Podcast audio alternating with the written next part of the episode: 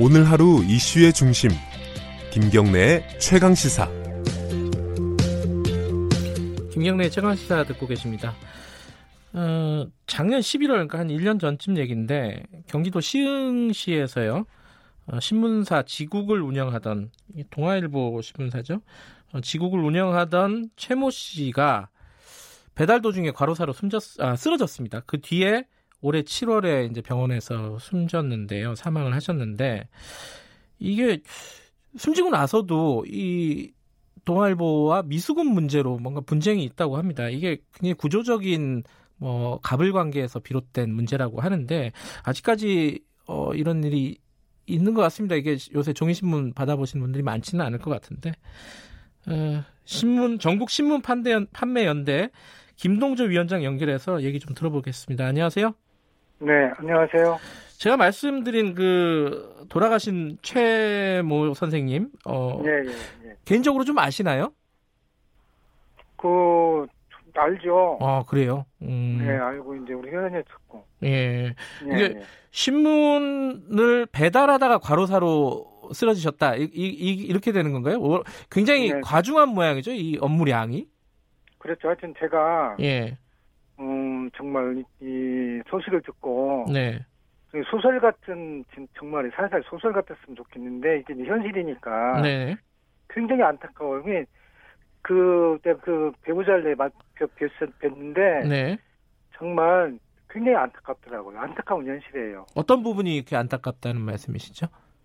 그러니까 그 미수 발생된 부분이라든가 근데 미수금이 뭐예요? 이게 정확하게 사- 모르는 분들 위해서 좀 설명을 좀 해주세요. 미수임이라는 것이 그 월 지대라고 그러거든요. 용직대금이에요. 용직대금. 이제 본사, 어, 본사에 이제 발송을 해주잖아요. 예. 본사에 발송해주면 그게 완제품을 발송을 해주는 게 아니고 예. 왜? 왜 과로사를 될 수밖에 없냐면은 네. 완제품이 오는 게 아니고요. 네. 간지라고 해서 속지, 속지. 예. 예. 그러니까 그 전날 한 9시경부터 사무실에 나가가지고 그 작업을 다 해야 돼요. 아, 간지를 집어넣는 작업을 다 하셔야 그렇게 된다. 속지 예. 작업을 해야 되죠. 예. 그 다음에 이제 배달. 옛날에는 이제 수입이 됐, 됐었는데 지금은 이제 전단지라든가 이제 구독료 수입이 줄어들잖아요. 네. 그러니까 모든 업무, 배달 업무를 갖다 거의 혼자 하다시피 해요. 네. 간지가 한 두세 시간 걸리거든요. 네. 그럼 두 시간, 세 시부터 이제 배달 나간단 말이에요. 예. 그러면 한, 뭐, 한 서너 시간 잠자고 또 나와가지고 민원 업무가 있잖아요. 뭐, 신문이 안 들어왔던 예, 예. 부탁이라든가 뭐 갖다 줘야 되고, 그런 업무 처리를 다 해야 되고, 수금도 해야 되고, 그런 업무 처리하다 보니까 과로가 될 수밖에 없어요. 예. 그런데 미수금이라는 거는 본사에다가 주는 돈 말씀하시는 그렇죠. 건가요? 용지대금이에요. 용지대금. 용지대금? 그한 달에 네. 어느 얼마 정도를 내야 됩니까 본사에다가? 그러니까 여기, 그, 이 지국 같은 경우는요. 네. 1040불을 발송을 받아요. 1040불을. 동아일보인가요 다? 그렇죠. 동아일보에 예. 1040불. 동아일보에 발송된 거니까. 예. 1040불을 발송을 받아가지고, 그 한 300여 부, 네. 그, 그, 그 1040불을 받아가지고 한 700부 정도는 그냥 파지로 나가버린단 말이야. 아, 천, 천부 중에 700부는 파지로 그냥 버린다. 그렇죠. 예. 버린 게 아니라 이제 그건 이제 팔죠. 아, 파지로 이제 팔아버린다. 예. 그럴 수밖에 없잖아요. 예, 예. 그러니까 거기서 이제 미수가 미수금이 그 용지대금이 그 이게 구조적으로 이 거대 언론사에서 뭐가 잘못된 부분이 있냐면은요. 네. 2002년도에 그 세무조사를 최초로 언론사 세무조사를 했지 않습니까? 네. 김대중 정부 시절에 네. 2월 20일 기획을 하는데 예. 그때 국세청에서 세무조사를 할 때 본사 세무조사를 할때 네. 본사하고 지국 간의 거래 관계를 알아야 예. 세무조사를 할까 본사를 세무조사를 할 거 아닙니까? 네. 그 이후로 국세청에서 이제 본사로 이제 각 본사는 압력을 두니까 세무조사 해야 되니까 그때부터는 개인 사업자 등록을 네. 각 신문사마다 사업자 등록을 해야 된다는 얘기지. 그러니까 사업자 대 사업자거든요. 똑같이 예. 동등한 이 사업자 대 사업자예요. 예. 근데 그것을 그 동등한 사업자인데 갑을 관계에 있어가지고 근데 남양유업도 이번에 이제 그 통과가 됐잖아요. 국회를 통과했잖아요. 예. 그, 그러니까 제가 여쭤본 게 예, 예. 그한 달에 미, 미. 예, 한 달에 그 본사에 내야 되는 돈 아까 그 최 선생님이 돌아가신 최 선생님이 한 달에 본사에 지불해야 되는 돈이 얼마였어요? 177만 돈, 170만 돈인데 매월. 근데 그게 이해가 안 되는 게 그 뒤에 네. 어, 네. 지국이 운영이 중단이 됐잖아요. 쓰러지시고 나서. 그렇죠. 그렇죠. 그 뒤로도 계속 그 돈을 지불을 해야 됐다는 거잖아요. 그렇죠. 그것이 진짜 안타까운 현실이라니까요. 그러면은 예, 예.